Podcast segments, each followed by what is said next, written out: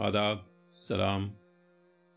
खातिन हजरात, नावल उमराव जान अदा की ये तेरहवीं किस्त आपके पेश खिदमत है। इत्तफ़ाक़ात ज़माना से ये कुछ दूर नहीं। यूँ भी होता है कि बिछड़े हुए मिल जाते हैं। बिछड़े हुए मिल जाते हैं। और फिर कब के बिछड़े हुए? वो जिनके मिलने का सान गुमान भी ना हो। एक दिन का वाक्य सुनिए। कानपुर में रहते हुए कोई छह महीने गुजर गए हैं।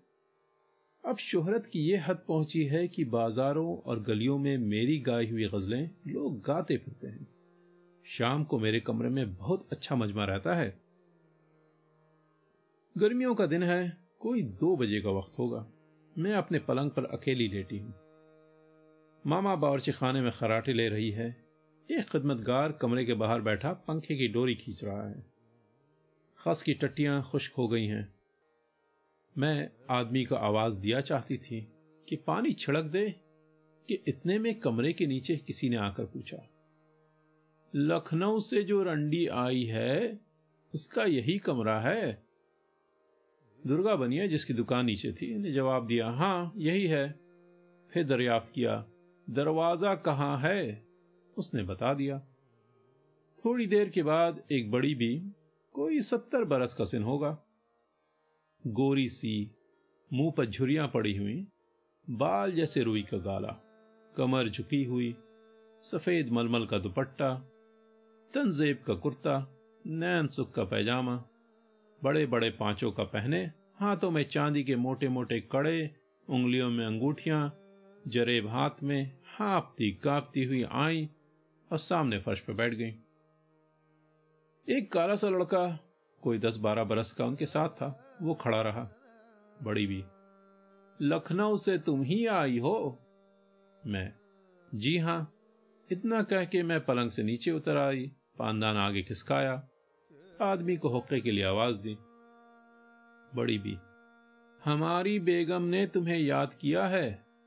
लड़के की सालगिरह है। जमाना जलसा होगा, जनाना जलसा होगा। तुम्हारा मुजरा क्या है?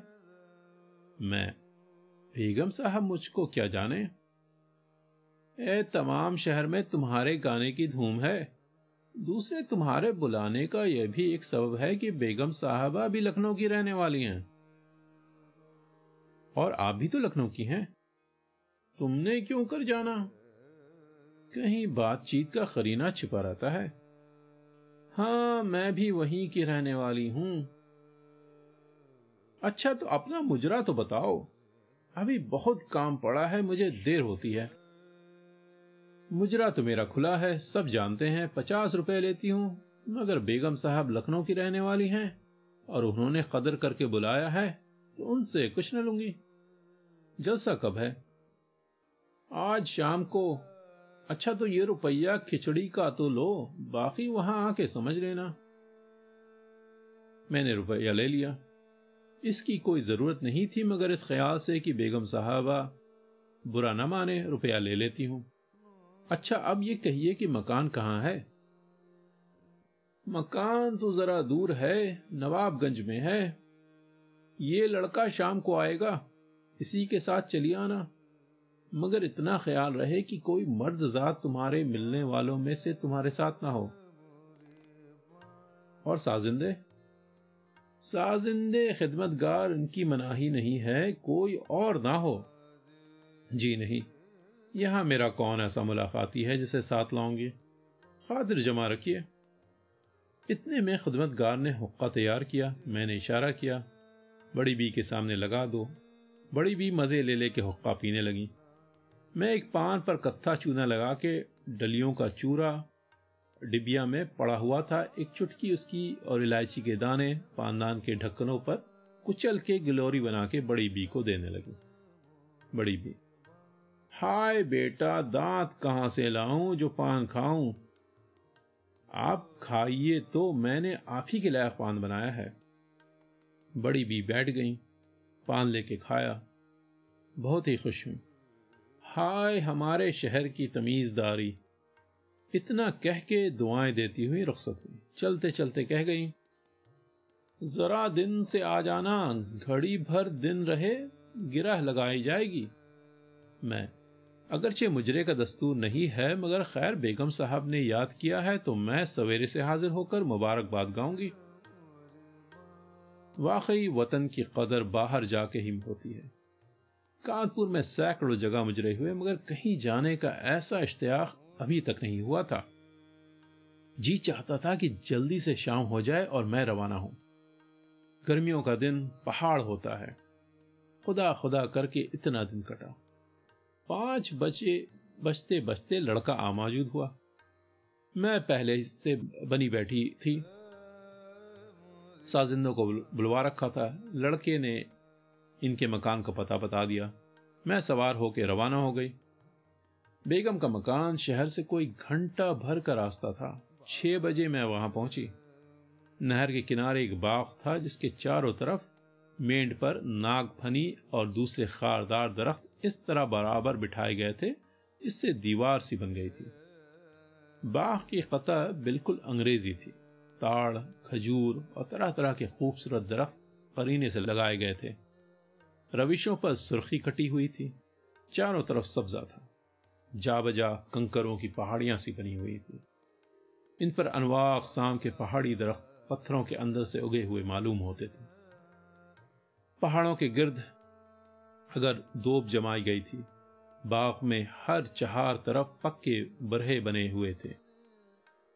इनमें साफ़ मोती सा पानी बह रहा था। माली नलों और फवारों के ज़रिए से पानी दे रहे थे। पत्तियों से पानी टपक रहा था। दिन भर की धूप खाए हुए फूलों में जवानी पानी पहुँच, पहुँचा था। तरोताजा और शादाब थे। सालगिरह की रस्म कोठी में अदा हुई थी।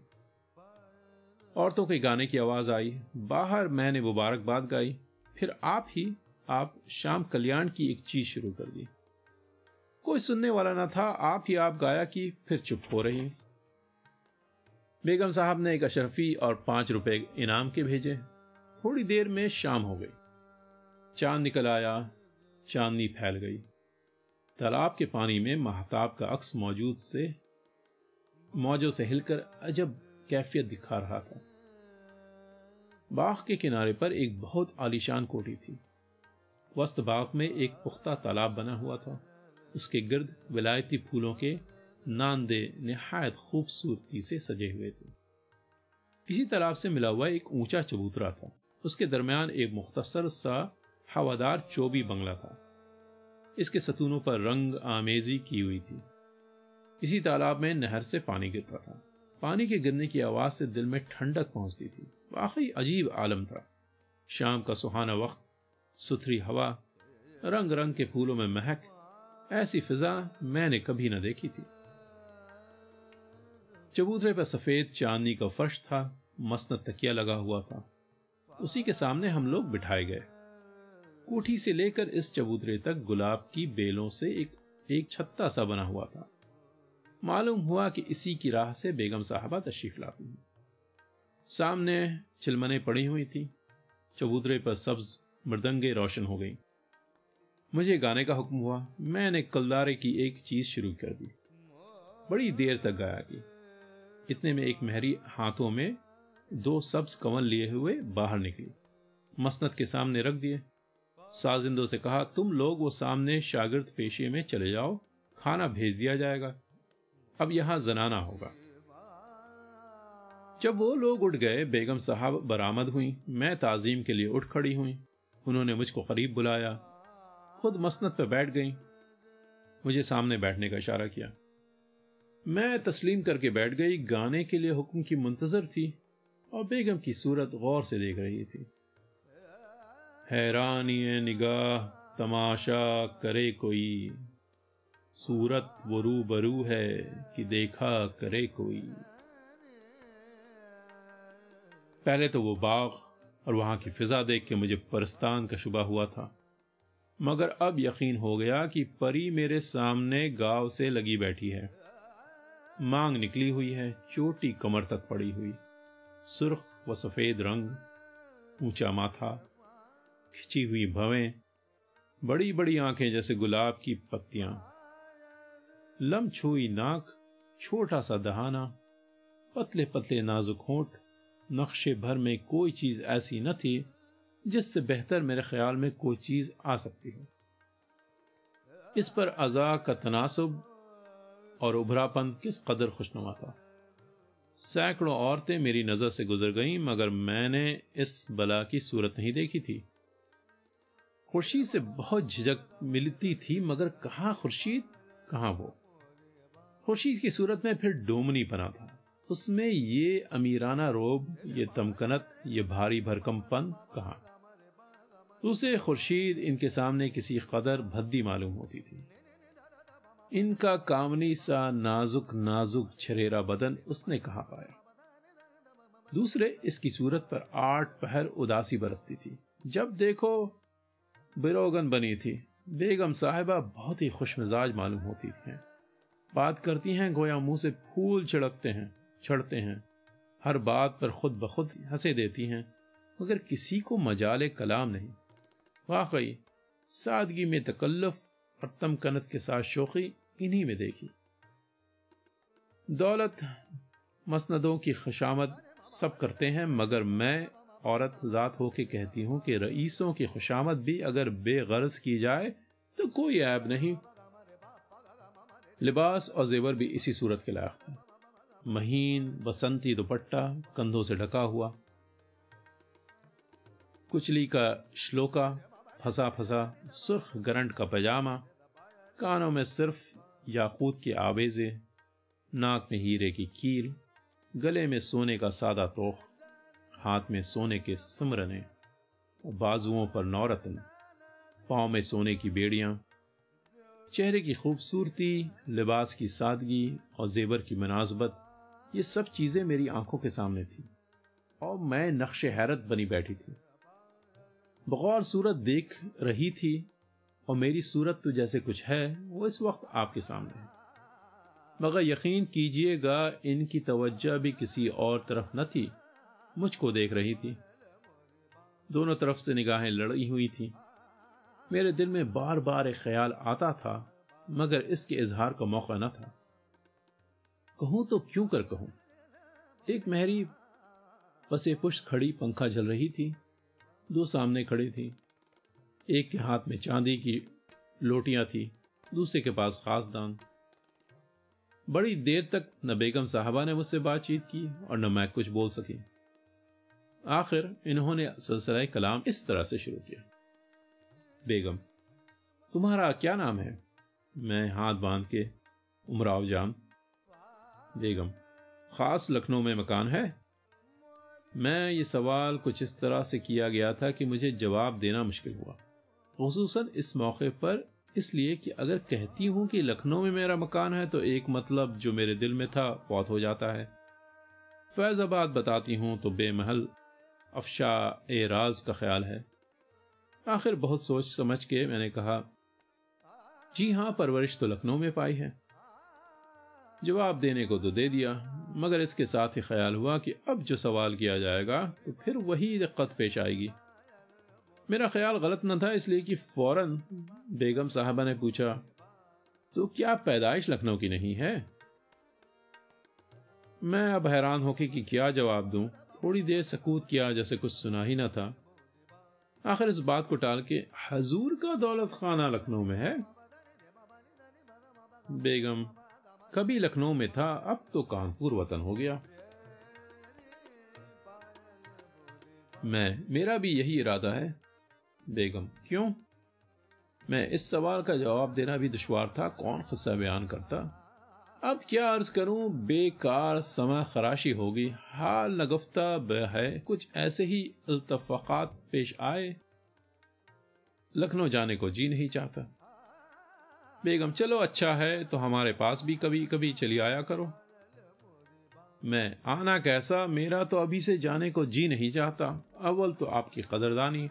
दूसरे ये बाग, ये फिजा, मुमकिन है कि कोई एक बार देखे और दोबारा देखने की हवस न हो।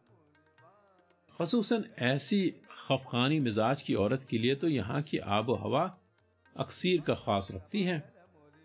बेगम ए है, तुम्हें ये जंगला बहुत पसंद आया? न आदमी, न आदम जात। है बात खुदा की जात। शहर से कोसों दूर चार पैसे का सौदा मंगाओ तो आदमी सुबह का गया हुआ शाम को आता है। छाए पोए शैतान के कान बहरे, कोई बीमार हो तो जब तक हकीम शहर से आए, यहाँ आदमी का काम तमाम हो जाए। मैं हजूर अपनी अपनी तबीयत, मुझे तो बहुत पसंद है। मैं तो जानती हूँ कि अगर यहाँ रहूँ तो मुझे यहाँ किसी चीज़ की ज़रूरत ही ना हो। दूसरे ऐसे मुकाम पर बीमार होना क्या ज़रूर है? बेगम, जब मैं पहली आई थी तो मेरा भी यही ख्याल था। कुछ दिनों यहाँ रह के मालूम हुआ कि शहर के रहने वाले ऐसे मुकाम पर नहीं रह सकते। शहर में हज़ार तरह का आराम है और सब बातों को जाने दो, जब से नवाब कलकत्ता गए हैं, रातों को डर के मारे नींद नहीं आती।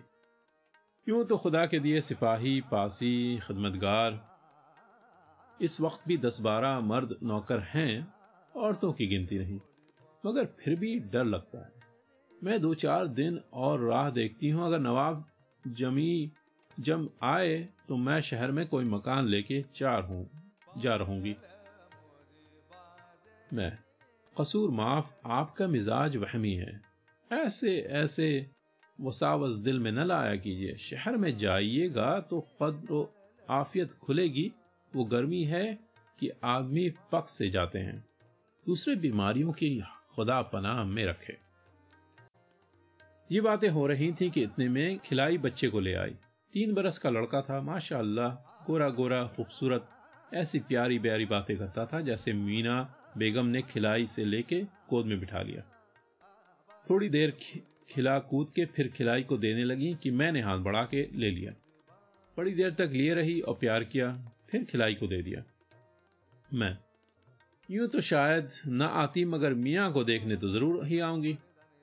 बेगम मुस्कुरा के अच्छा किसी तरह हो, आना ज़रूर।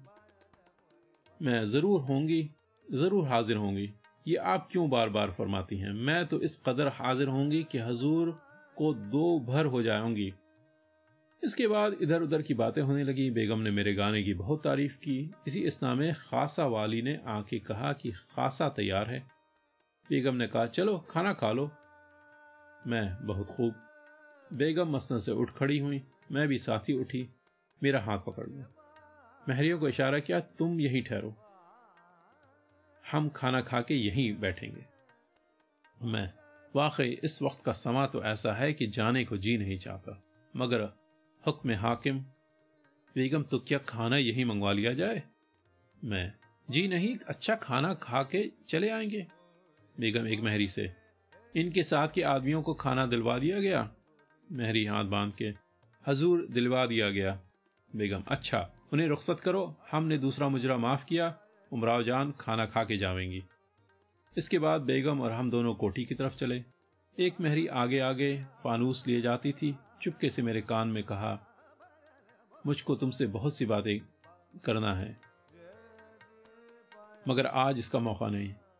कल तो मुझे फुर्सत ना होगी, परसों तुम सुबह आना और खाना यहीं खाना।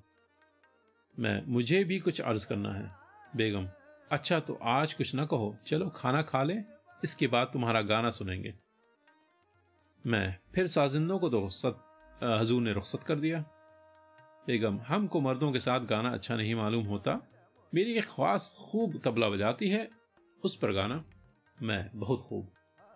अब हम कोठी के पास पहुँच गए। बहुत वसी कोठी थी और इस तरीके से सजी हुई थी कि शाही कोठियों को देखने के बाद अगर कोई कोठी देखी तो यही देखी। पहले बरामदा मिला, उसके बाद कई कमरों से होके गुजरे। हर एक नए तर्ज से सजा हुआ था। हर कमरे का फर्श, फरूश और शीशा शीशाई आलात एक नए रंग और एक नर तर्ज का था। आखिर हम उस कमरे में पहुँचे जहाँ दस्तखान चुना हुआ था। दस्तखान पर दो औरतें और मुंतजर थीं। इनमें से एक चिट्ठी नवीस थी, एक मुसाहब। इन दोनों का लिबास भी बहुत ही जर्क बर्क था। सूरतें अच्छी, सूरतें भी अच्छी थी। दस्तखान पर कई कस्म खाने के खाने, पुलाव, बुरानी, मज, अफ, मतबखन, सफ़ेदा, शीर बरंज बाखरखानियाँ कई तरह के सालन, कबाब, अचार, मुरब्बे, मिठाइयाँ दही बालाई गर्ज के हर कस्म की नेमत मौजूद थी। लखनऊ से निकलने के बाद आज खाने का मज़ा आया। बेगम हर तरह की चीज़ें मेरे सामने रखती जाती थी। मैं अगरचा किसी कदर तकल्लुफ से खाना खाती थी, मगर इनके इसरार ने ज़रूरत से ज़्यादा खिला दिया। बेसनदानी और तसला आया, हाथ मुँह धो के सबने पान खाए, फिर इसी चबूतरे पर जलसा जमा।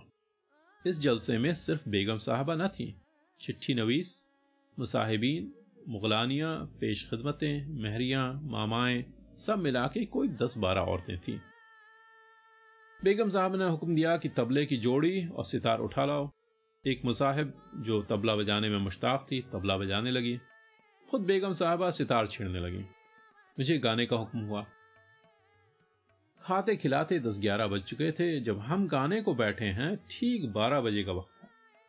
इसी वक्त वो बाग, जिसमें बहुत सारा रुपया सर्फ करके जंगल और पहाड़ की घाटियों के नमूने बनाए गए थे, अजब वहशतनाक समारा दिखा रहा था।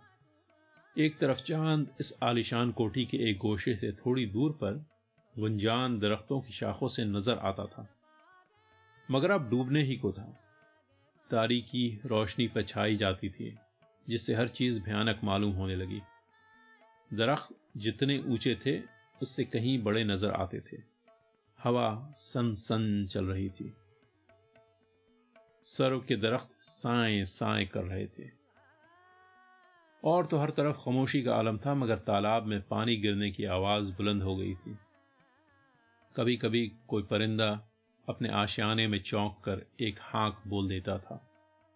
या शिकारी जानवरों के हॉल से जो चिड़ियाँ उड़ती थी, उससे पत्ते खड़क जाते थे। या कभी कोई मछली तालाब में उछल पड़ती थी। मेढक अपना बेतुका रंग, बेतुका राग गा रहे थे। झींगर आस दे रहे थे। सिवाय इस चबूतरे के जहाँ दस बारह जवान जवान औरतें रंग रंग के लिबास पहने और तरह तरह के जेवर से आरास्ता जलसा जमाए बैठी थीं और कोई आसपास न था।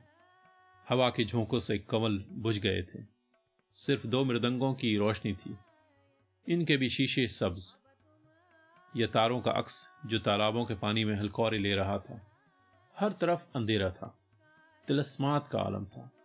वक्त और मुकाम की मुनासबत से मैंने सोहनी की एक चीज़ शुरू कर दी। इस रागनी के भयानक सुरों ने दिलों पर अपना पूरा असर किया। सब मबहूत बैठे थे। मारे खौफ के बाग की तरफ़ देखा ना जाता था। खसूसन गुंजान दरख्तों के नीचे अंधेरा घुप था। सब एक दूसरे की सूरत देख रहे थे। गोया वो जलसा अमन की जगह थी। और जिधर निगाह उठा के देखो, एक हु का आलम था। और उनका क्या ज़िक्र? खुद मेरा कलेजा धड़क रहा था। दिल ही दिल में कहती थी, बेगम ने सच कहा था। बेशक, ये जगह रहने के लायक नहीं है। इसी इसना में गीदड़ के बोलने की आवाज़ आई। उसने और भी दिलों को हिला दिया। इसके बाद कुत्ते भौंकने लगे। अब तुम्हारे दहशत की यह हाल था कि किसी के मुँह से बात नहीं निकलती थी। इतने में बेगम ने गाँव तकिया से जरा ऊँची होकर अपने सामने कुछ देखा और ज़ोर से एक चीख मार के मसनत पर गिर पड़ी। और सब औरतें भी इसी तरफ़ देखने लगी, मैं भी मुड़ के देखने लगी। मैं बेगम साहब को समझ चुकी थी कि वहमी है, मगर अब जो देखती हूँ तो उनके वहम की हकीकत नज़र आने लगी। सामने से दस पंद्रह आदमी मुँह पर ढांपे बांधे, नंगी तलवारें हाथ में दौड़ते चले आते हैं। औरतों के चिल्लाने से बेगम के नौकर चाकर खदमतगार पासी सब इसी तरफ़ चले।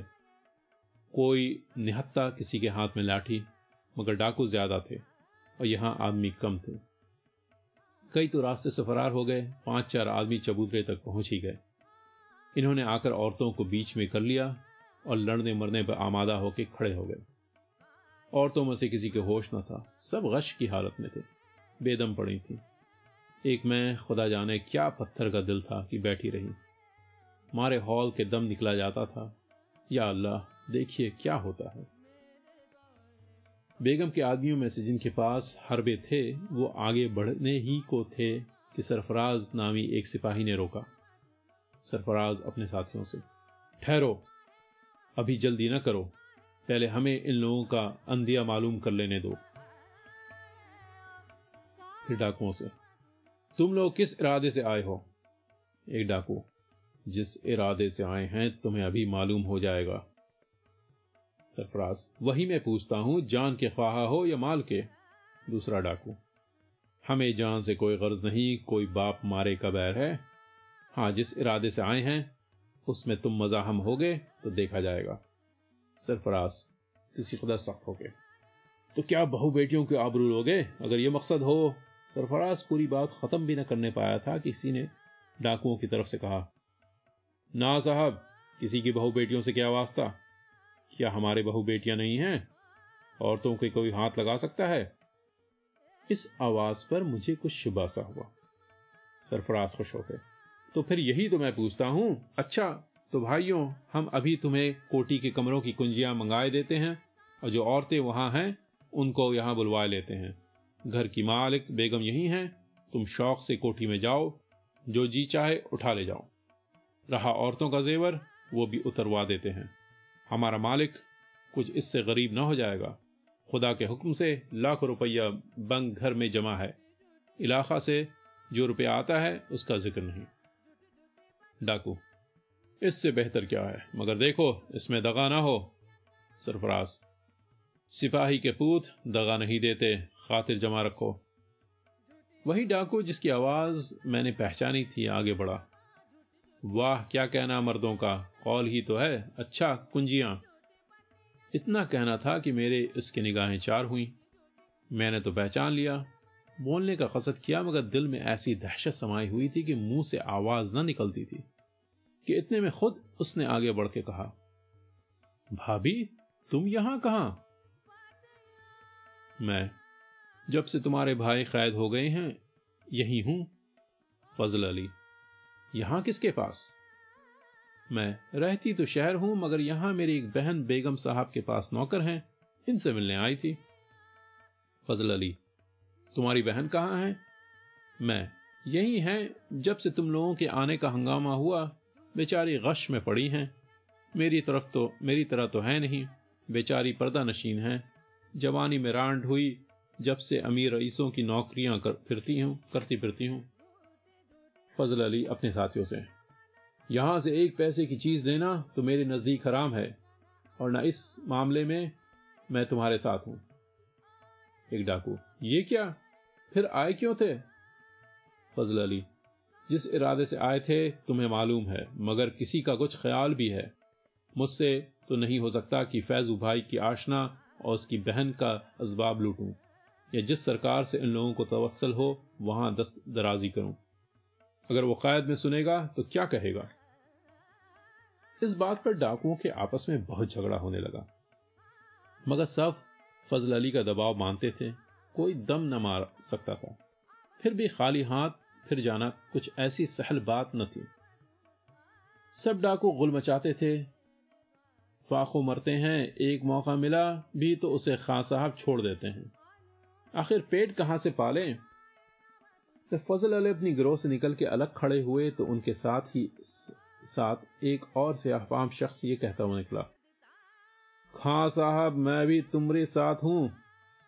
गौर से जो देखती हूँ, मालूम हुआ कि फैज अली का साइस है। मैंने उसे बुलाया अलहदा ले जाके बातें की। वो अशरफी और रुपया जो बेगम साहबा ने इनाम दिए थे, चुपके से उसे दे दिए। फजल अली सरफरा से भाई, मैं तुम्हारे साथ हूँ। अब तुम जानो और ये लोग। सरफराज, मैं इन लोगों को अभी राज़ी किए देता हूँ, मगर यहाँ से चलो। औरतें परेशान हो रही हैं। सरकार गश में पड़ी हैं। जरा इनको होश में आने दो।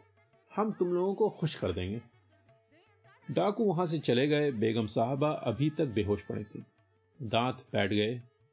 मैं तालाब से हाथ में पानी लाई, उनके मुँह पर छीटे दिए। बड़ी मुश्किल से होश में आई। मैंने कहा, संभल के बैठिए।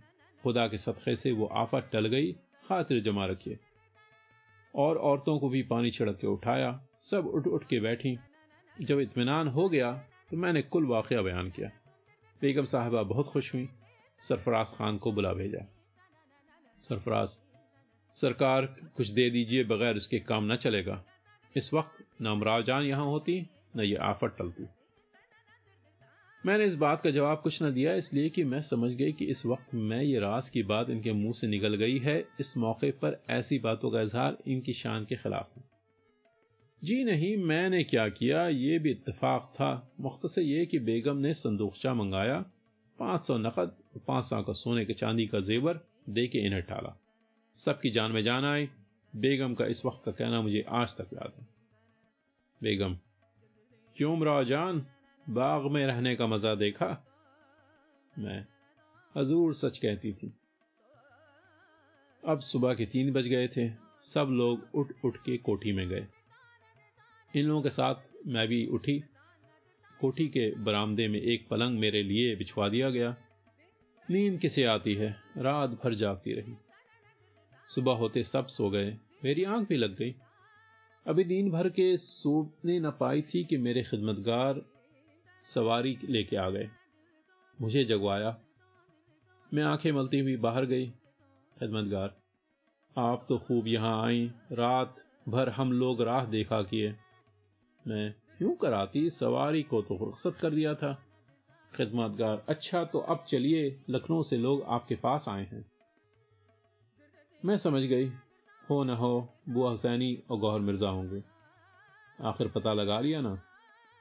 मैं अच्छा चलती हूँ, सवारी लाए हो। खिदमतगार हाजिर है।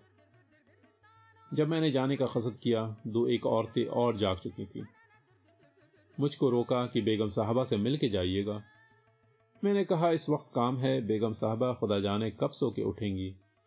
ऐसा ही है तो फिर आऊँगी। घर पर जो आके देखती हूँ, वो हुसैनी और मियाँ गौहर मिर्ज़ा बैठे हुए हैं। बुआ हसैनी मेरे गले से लिपट गई, रोने लगी, मैं भी रोने लगी। अल्लाह बेटी, क्या सख्त दिल कर लिया? तुम्हारे किसी की मोहब्बत ही नहीं। मैं बजाय खुद शर्मिंदा थी, जवाब क्या देती? झूठ मूठ रोने लगी। मामूली गुफ्तगु के बाद बुआ हुसैनी से, ने उसी दिन लखनऊ चलने का इरादा किया। मैंने लाख लाख इसरार किया कि ठहर जाओ, इन्होंने न माना। ज़्यादा उजलत की वजह यह थी कि मौलवी साहब बीमार थे। वो हुसैनी को दम भर कहीं का ठहरना शाख। था ऐसी ही मेरी मोहब्बत थी जो चली भी आई थी। वो दिन कानपुर से इसबाब वगैरह खरीदने और मकान के किराए और नौकर चाकरों के हिसाब करने में तमाम हुआ। पूरी शिक्रम किराए पर कर ली थी। ज़रूरी इसबाब इस पर डाल दिया और फजूल सामान नौकरों को दे दिया। दूसरे दिन लखनऊ पहुँची गई। फिर वही आबुदाना है, वही मकान, वही कमरा, वही आदमी। दश्ते जुनू के सैर में बहला हुआ था दिल। दश्ते जुनू के सैर में बहला हुआ था दिल। ज़िंदा में लाए फिर मुझे अहबाब घेर के। खातिन हजरात ये थी तेरहवीं किस्त बाकी आइंदा